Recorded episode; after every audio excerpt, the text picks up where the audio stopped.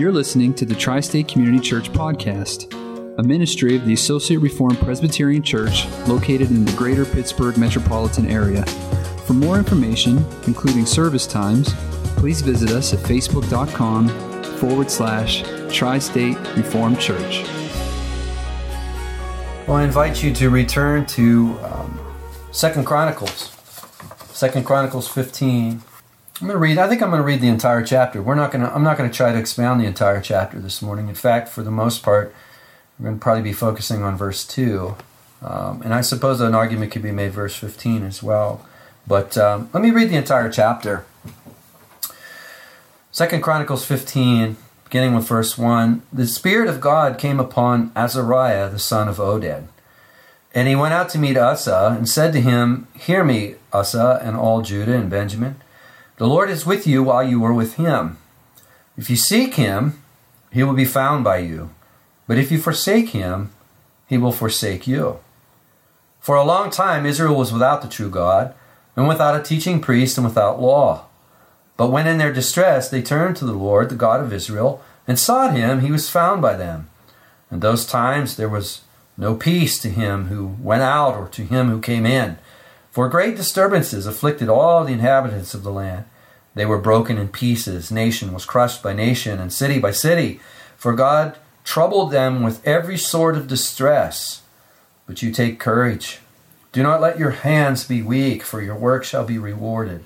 As soon as Asa heard these words, the prophecy of Azariah the son of Oded, he took courage and put away the detestable idols from all the land of Judah and Benjamin and from the cities that he had taken in the hill country of Ephraim, and he repaired the altar of the Lord that was in front of the vestibule of the house of the Lord.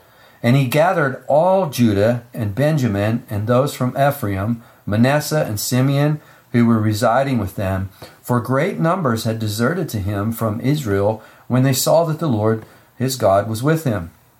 They were gathered at Jerusalem in the third month of the fifteenth year of the reign of Asa. They sacrificed to the Lord on that day from the spoil that they had brought uh, 700 oxen and 7,000 sheep. And they entered into a covenant to seek the Lord, the God of their fathers, with all their heart and with all their soul. But that whoever would not seek the Lord, the God of Israel, should be put to death, whether young or old, man or woman. They swore an oath to the Lord with a loud voice and with shouting and with trumpets and with horns. And all Judah rejoiced over the oath, for they had sworn with all of their heart and had sought him with their whole desire, and he was found by them, and the Lord gave them rest all around. Even Maacah, his mother, King, uh, his mother, King Asa, removed from being queen mother because she had made a detestable image for Asherah. Asa cut down her image, crushed it, and burned it at the brook Kidron. But the high places were not taken out of Israel. Nevertheless, the heart of Asa was wholly true all his days, and he brought into the house of God the sacred gifts of his father and his own sacred gifts, silver and gold and vessels, and there was no more war until the 35th year of the reign of Asa. Heavenly Father, we call on you this morning, Father, because we require your grace. Father, if we are to understand these passages and to gain from them, to profit from them spiritually, it will be only because, Father, you've blessed us. And we look to you, O Father, for that blessing. We pray, O Father, you would Open our hearts this morning and be our teacher and our guide, O Lord, that, Father, uh, we would not only come to understand these passages, but that, Father, by your grace, you would align our lives and our hearts, our will, and our affections by them. We pray these things in Jesus' name. Amen. Amen. Last week, we immersed ourselves in really the, uh, a part of Scripture that I think is probably not so well known by many of us. And on the surface, I think there's a reason for that. There's actually a number of reasons for that. And, and on the surface, I mean, I think folks will read these kinds of texts and kind of get lost in these strange names and these strange places.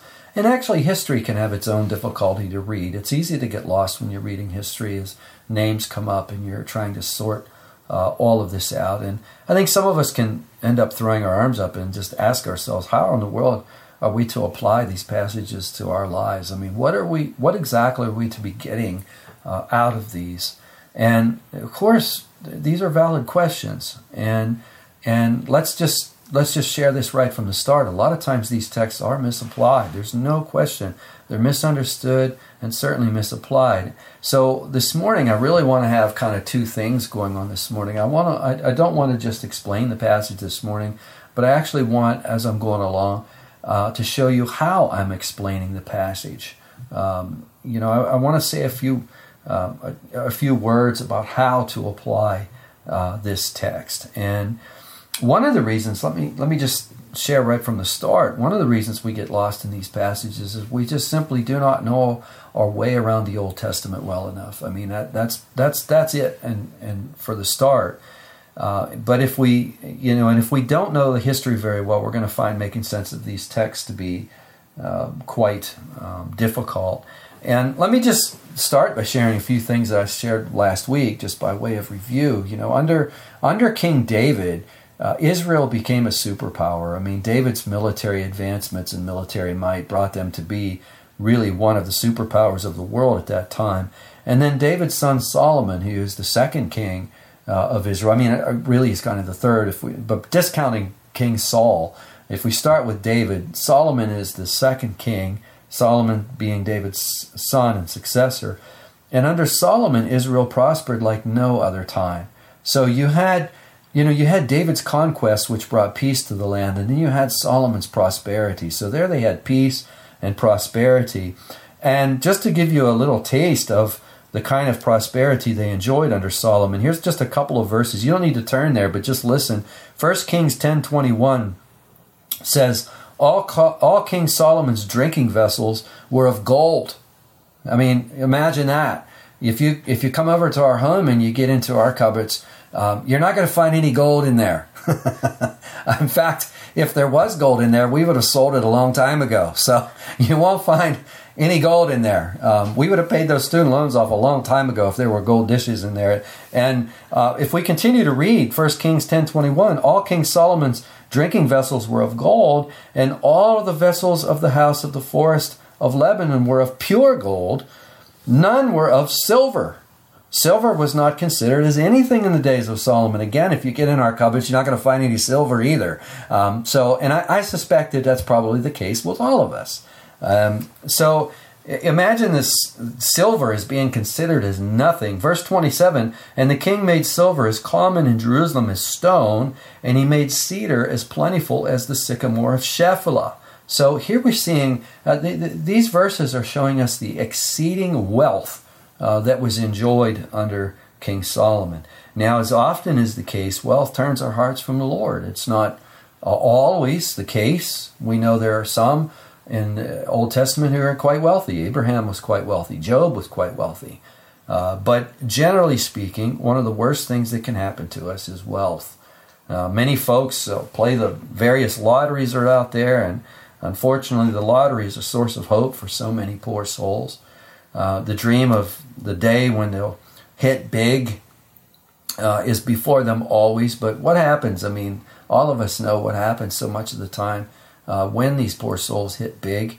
Uh, the money, when they get this large sum of money all at once, it generally wreaks havoc on their family lives, and um, it's uh, they they often end up broke in the end. We could we could just look at some of the athletes that you know reach these large sums of money all at once. Uh, and um, I'm not certainly not throwing any stones at anybody. You know, if we're if we if we're if we suddenly come into uh, this kind of money when we're very young. I mean, very, very few of us would have the wisdom to be able to handle that.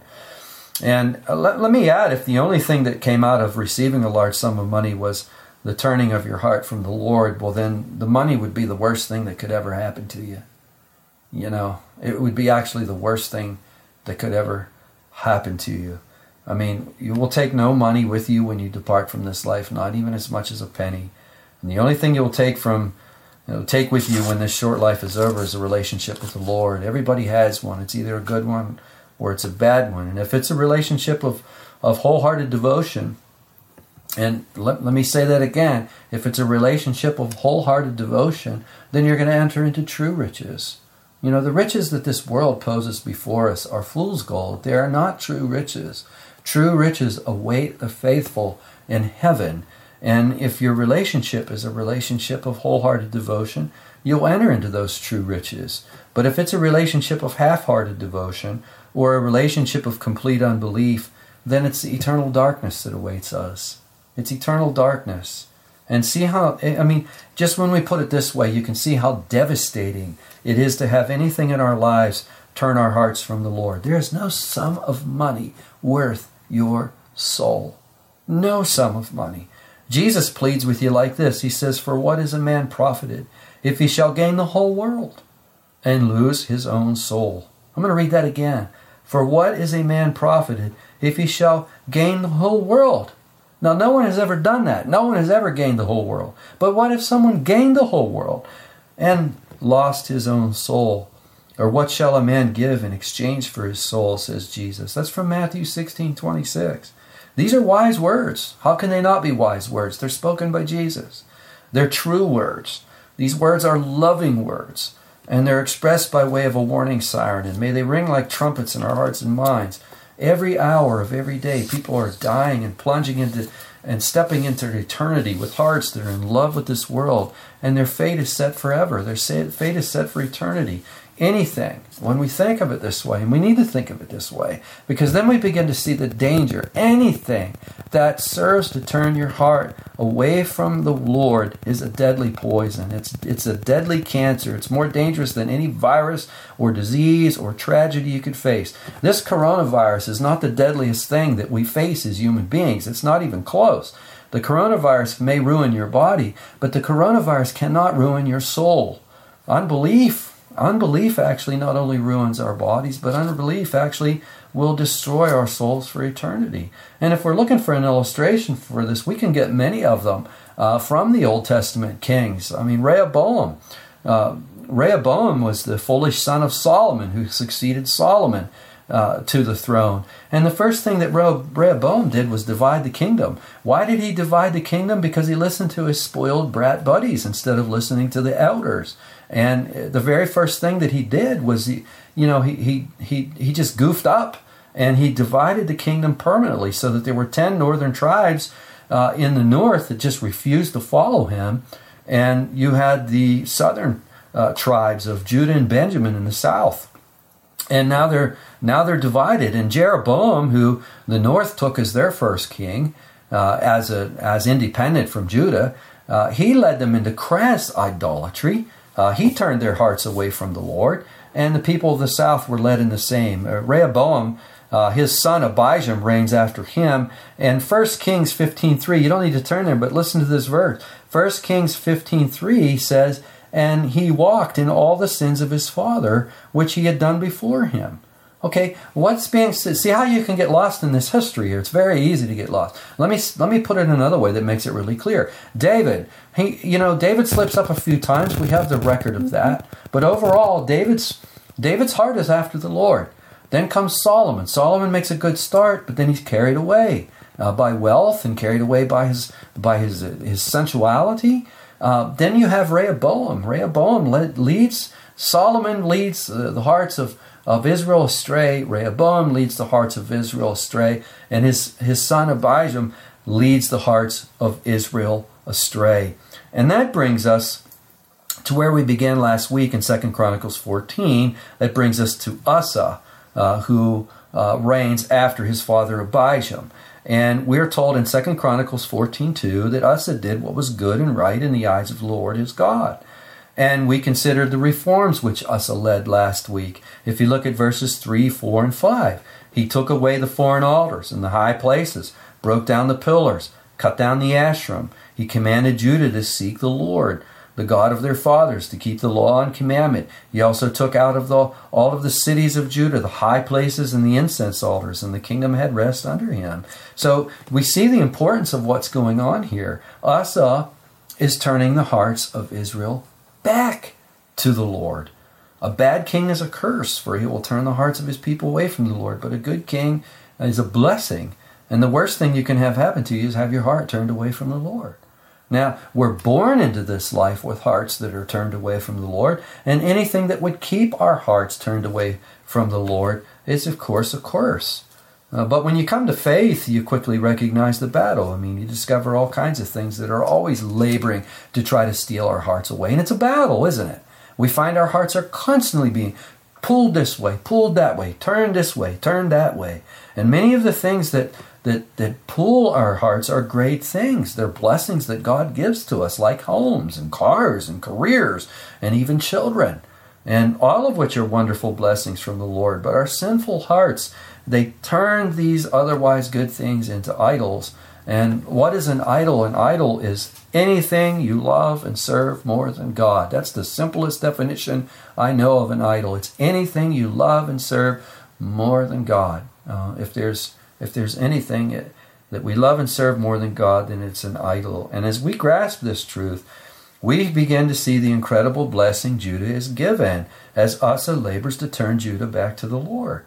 Now, further last week, we saw Asa lead Judah up against an army of one million soldiers.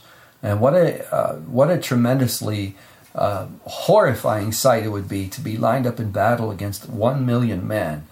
And in verse 11, which was our scripture memory verse, uh, Asa cried unto the Lord his God and said, Lord, I love what Asa says here. He says, It is nothing with thee.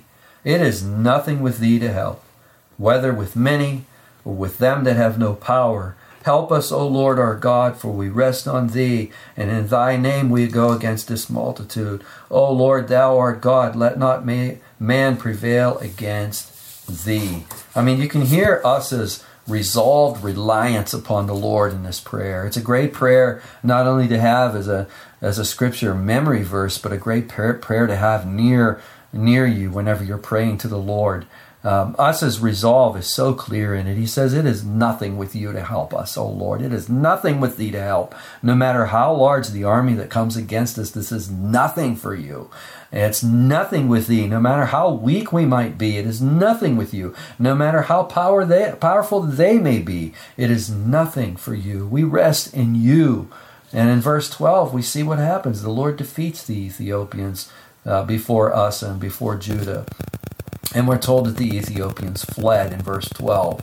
And one thing we need to understand as we're reading these old, these old stories, uh, these passages, is that when the Ethiopians rose up against Judah with their one million strong army, uh, they were rising up against the people of God as they were doing that. And I could put it another way they were actually rising up against God as they were doing that. And Asa recognizes that, and that's in his prayer. He says, Let not man prevail against thee, let not man prevail against you.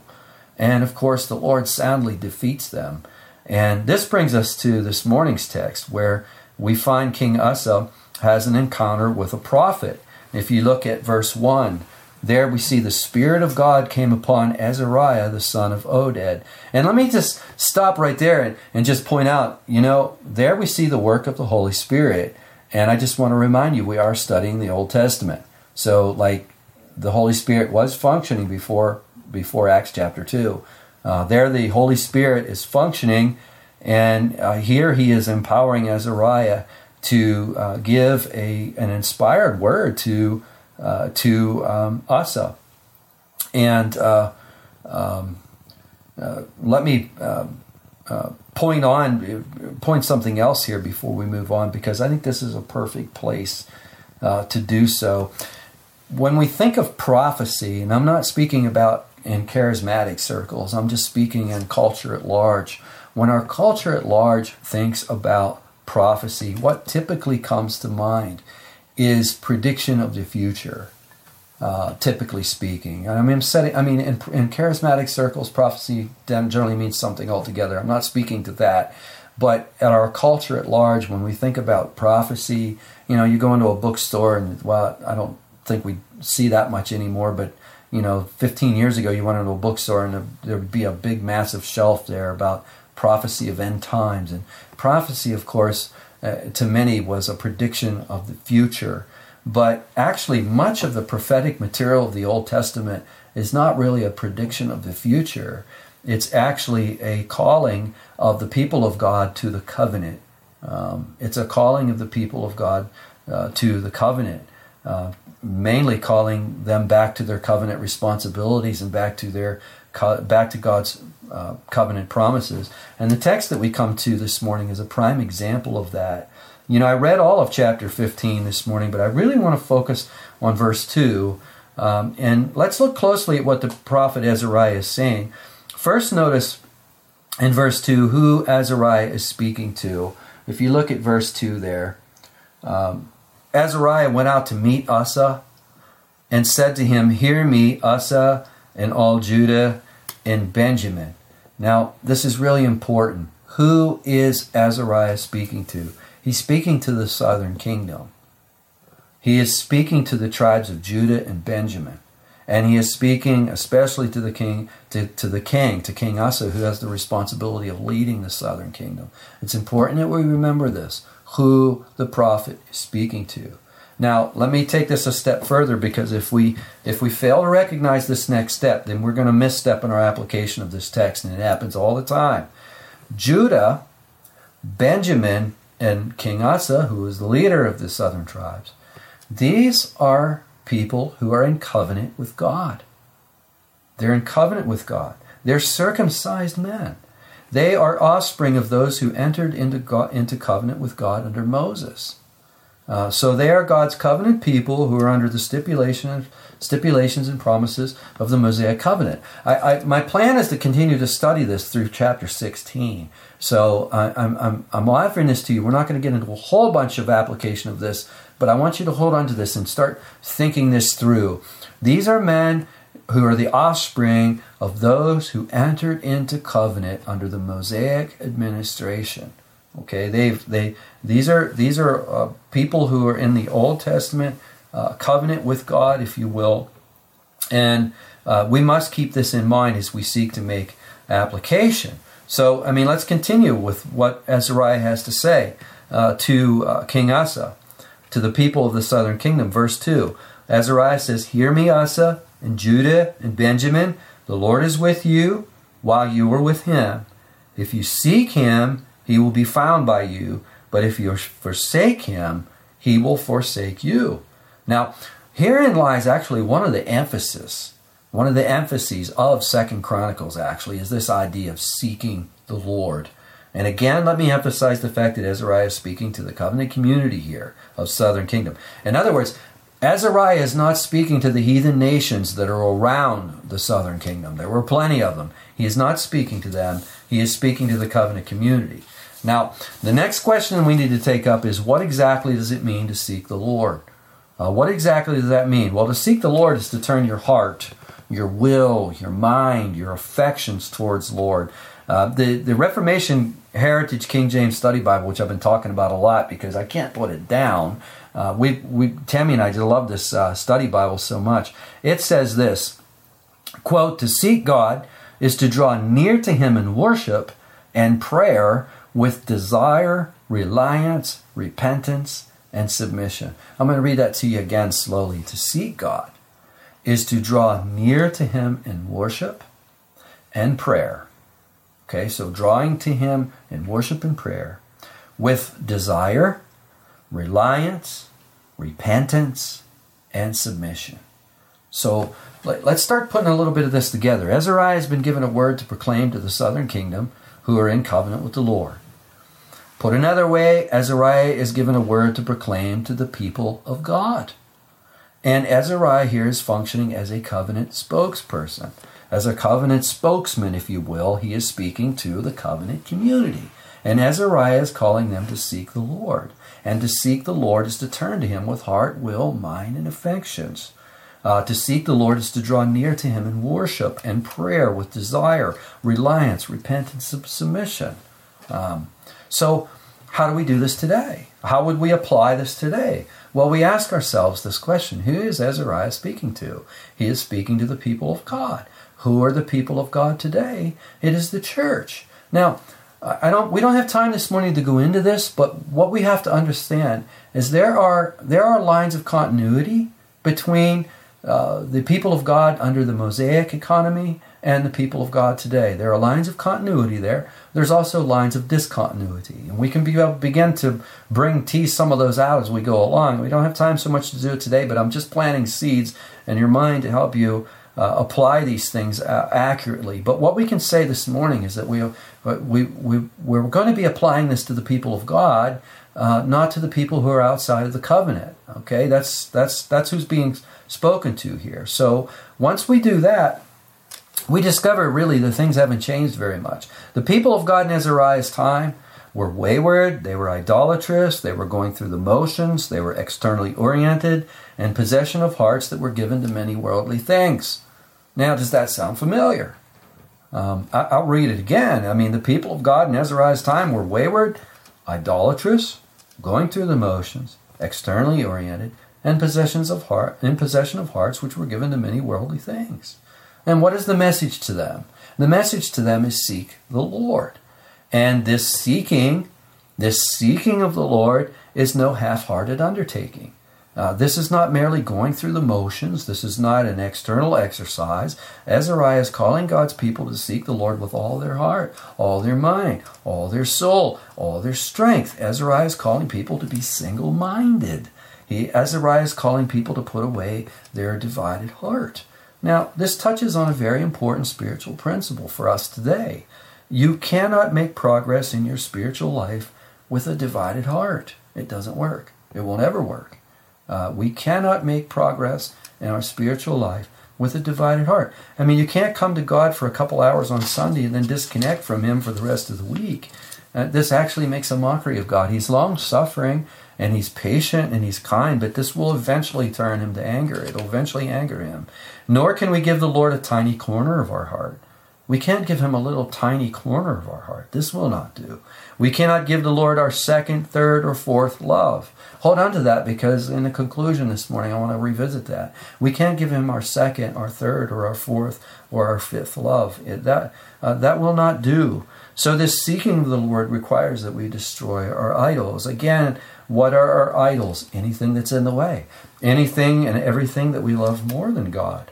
But before we move on, let me say a few words about how I'm applying this. In, uh, in this message, I want you to see the steps I'm taking as I've been pointing out here so that we'll be able to do the same in our own personal study. Azariah is speaking to covenant to God's covenant people, and these people were in covenant with God under the Mosaic administration. So for the start, uh, we apply this message to the church and not to the world. Uh, this is a clarion call to seek the Lord and to rid our hearts of idols, to walk with a singular heart, to worship and serve the Lord with all of our heart, our mind, our soul, uh, and our strength. And when we turn to the pages of the New Testament, what is interesting is that we find Jesus doing exactly the same thing. And let me give you an example. We've already read one this morning. Keep your place in Second Chronicles, because we're going to turn back and forth a little bit, but turn to Revelation 3 uh, to the passage that we've read. Starting with verse 14, Revelation 3 and verse 14.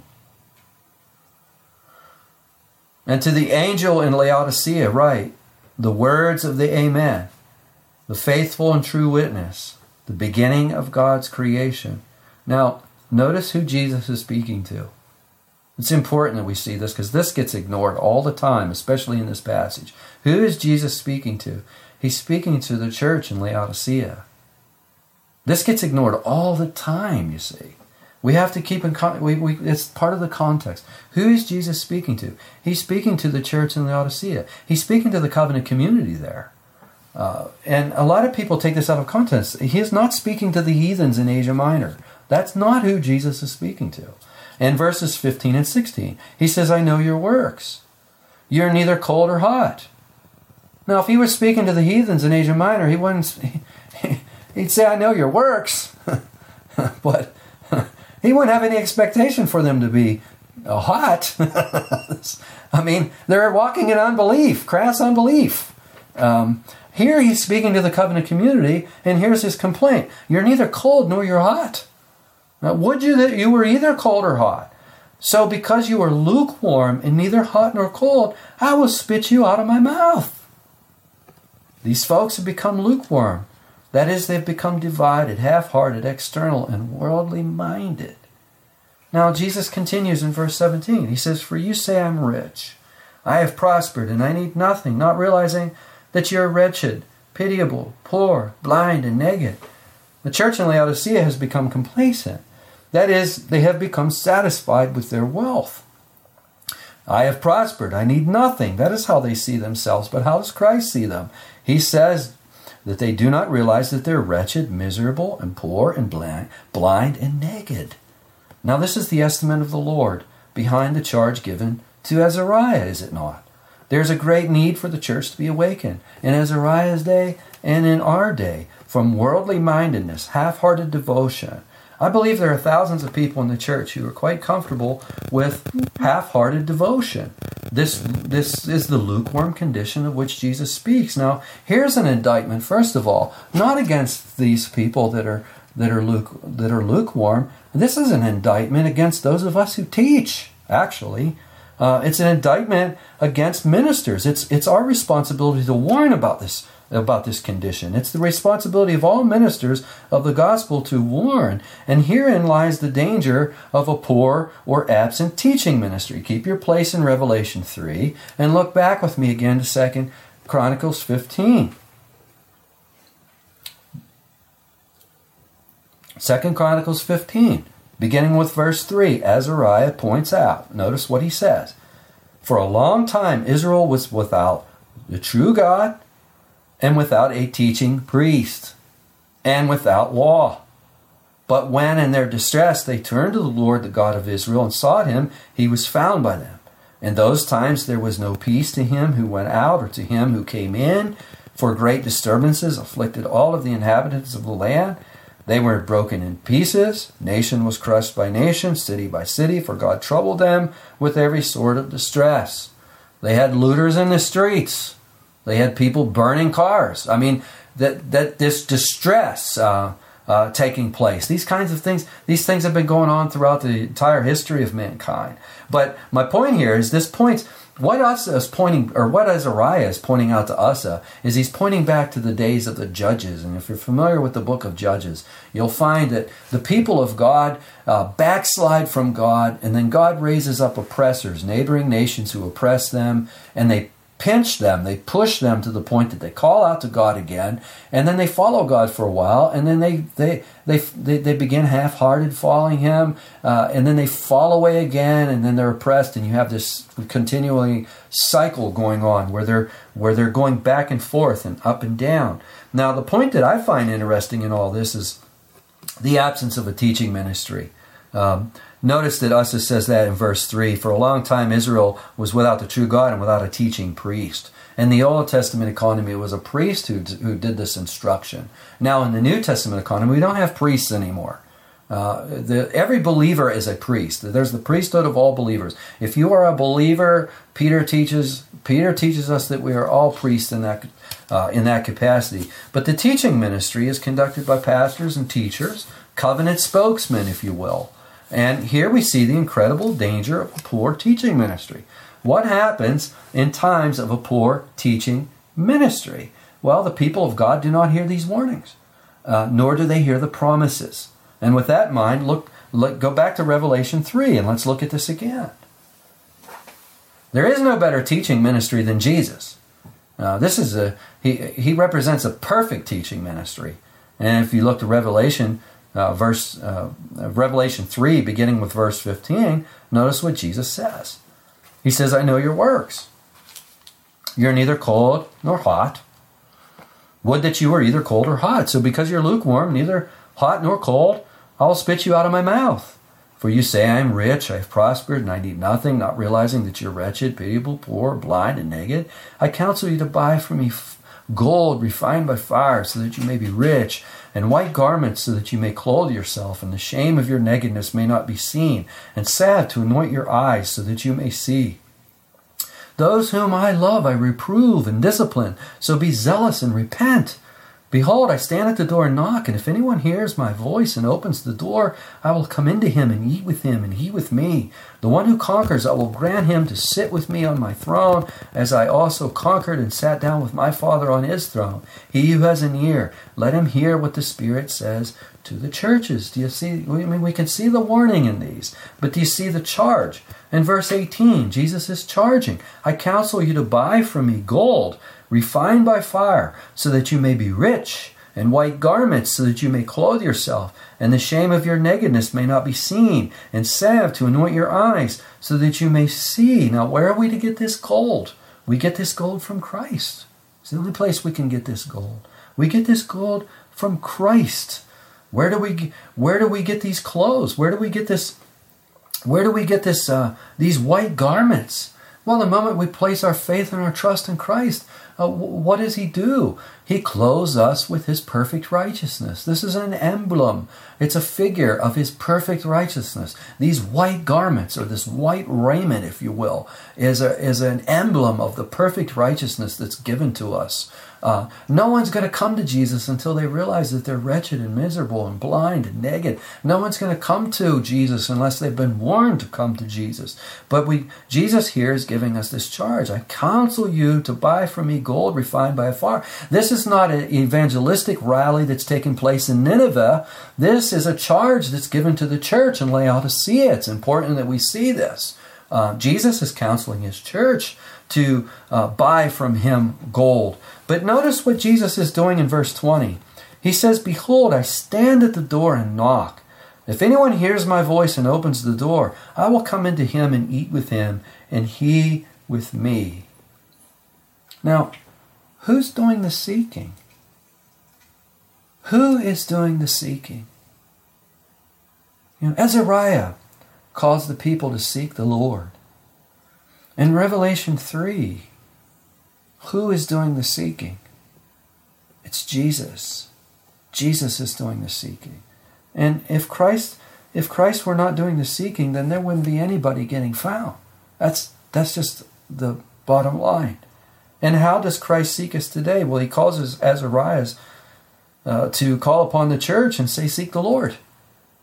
Uh, he calls upon his ministers to inform the church that no one can serve two masters, for either he will hate the one and love the other, or he'll be devoted to the one and despise the other. You cannot serve God and money. Matthew 6 24. He calls his ministers to call the church to put away a divided heart, to serve the Lord with a singular devotion.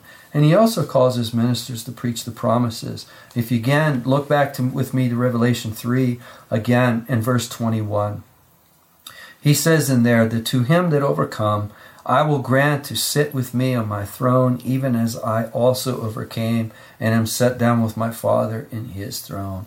You hear that incredible promise that's in that verse. This incredible verse. What's it saying? It's saying to the one who overcomes his divided heart, Christ will grant to him the privileges of reigning with him uh, in his kingdom.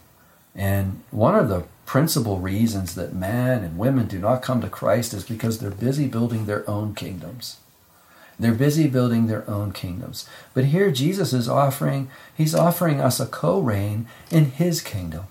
And it's absolutely incredible. I mean, what a tremendous promise. What must we do? We turn our eyes upon Jesus. We embrace him with wholehearted devotion and childlike trust. We confess our, idol- our idolatrous loves. We come clean with everything. We call on Christ to make our hearts pure and clean.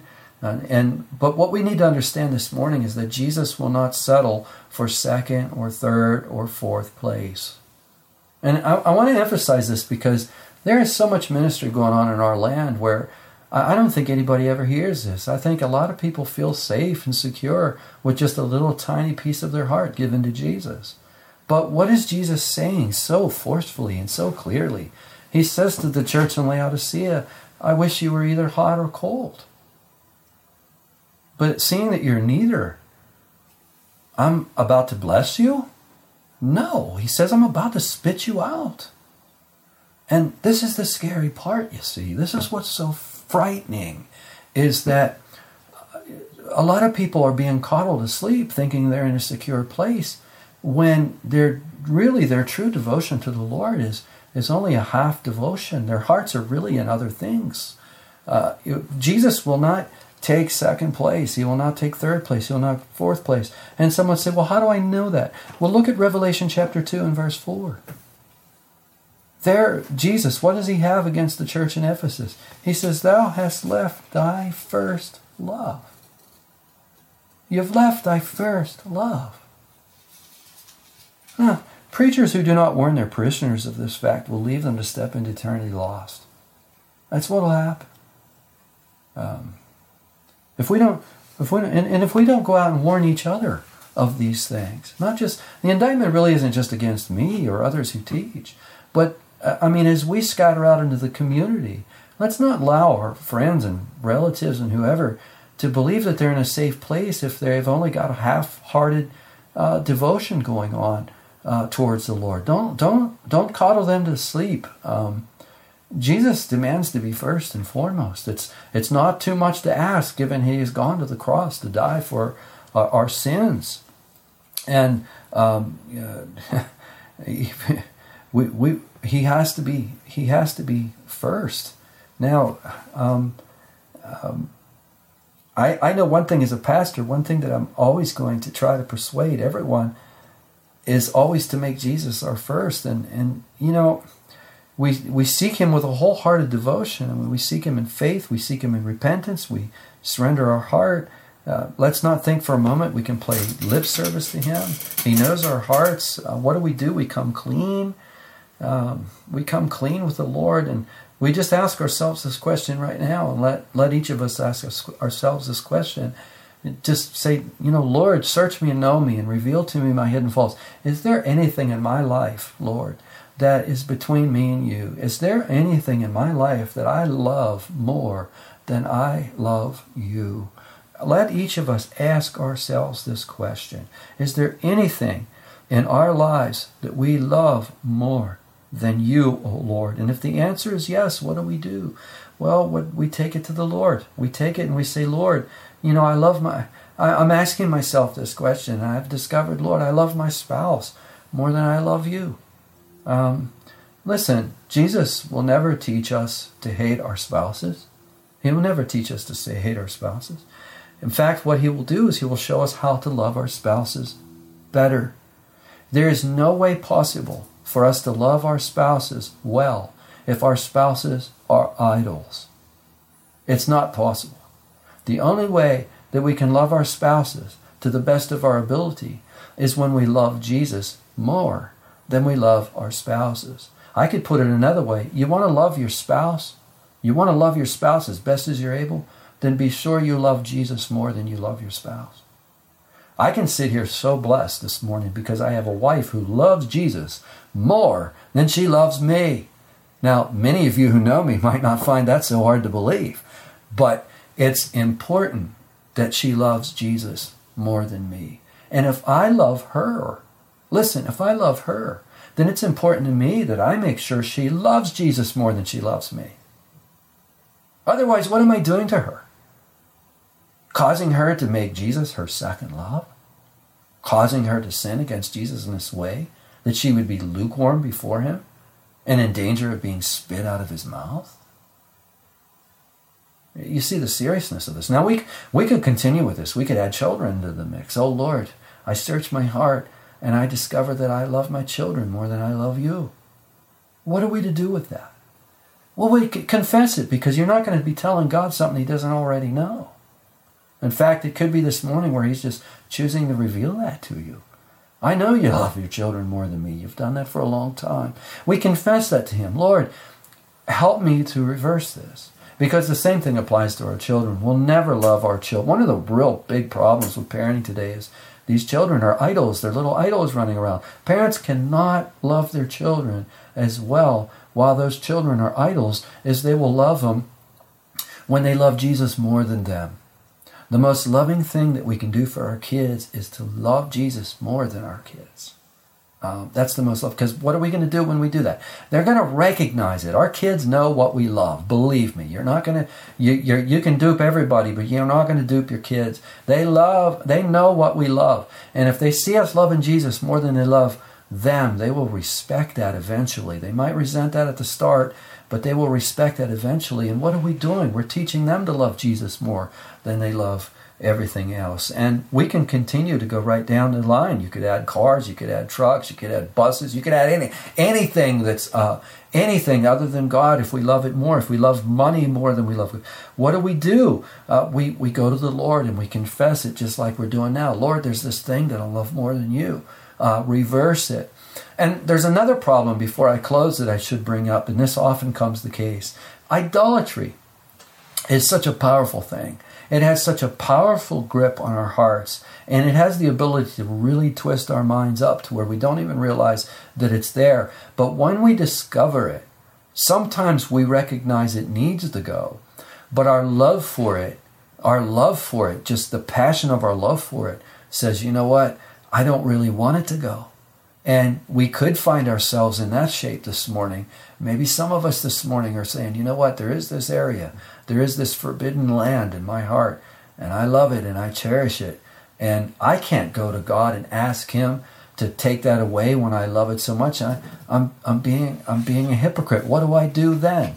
Well, what do we do then? What, in other words, what do we do when we don't want to confess this? What do we do when we don't even want to admit this? What do we do then? Come clean. Come clean. How do we come clean? You come clean by saying, Lord, I got this thing that I love and I don't want to let it go. Oh, Father, help me to let it go. Help me to let it go. And I know that even as I pray right now, my prayer is half hearted. My prayer is, my repentance is half hearted. My work is, you know, my, my heart is divided. My heart is a mess.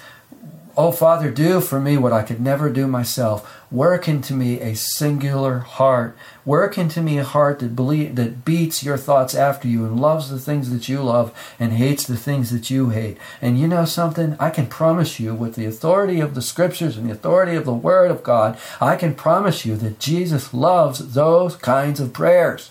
He absolutely loves. His heart is thrilled to hear people pray that way.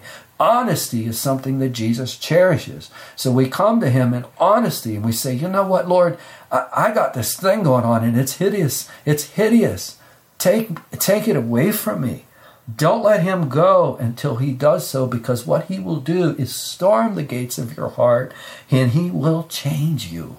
And when you begin to love Him more than you love everything else. And I'm not saying you're going to do that perfectly because you're staring at somebody right now that doesn't do that perfectly. But when He is the guiding principle of your life and the governing principle of your life, you'll stray to the left, you'll stray to the right.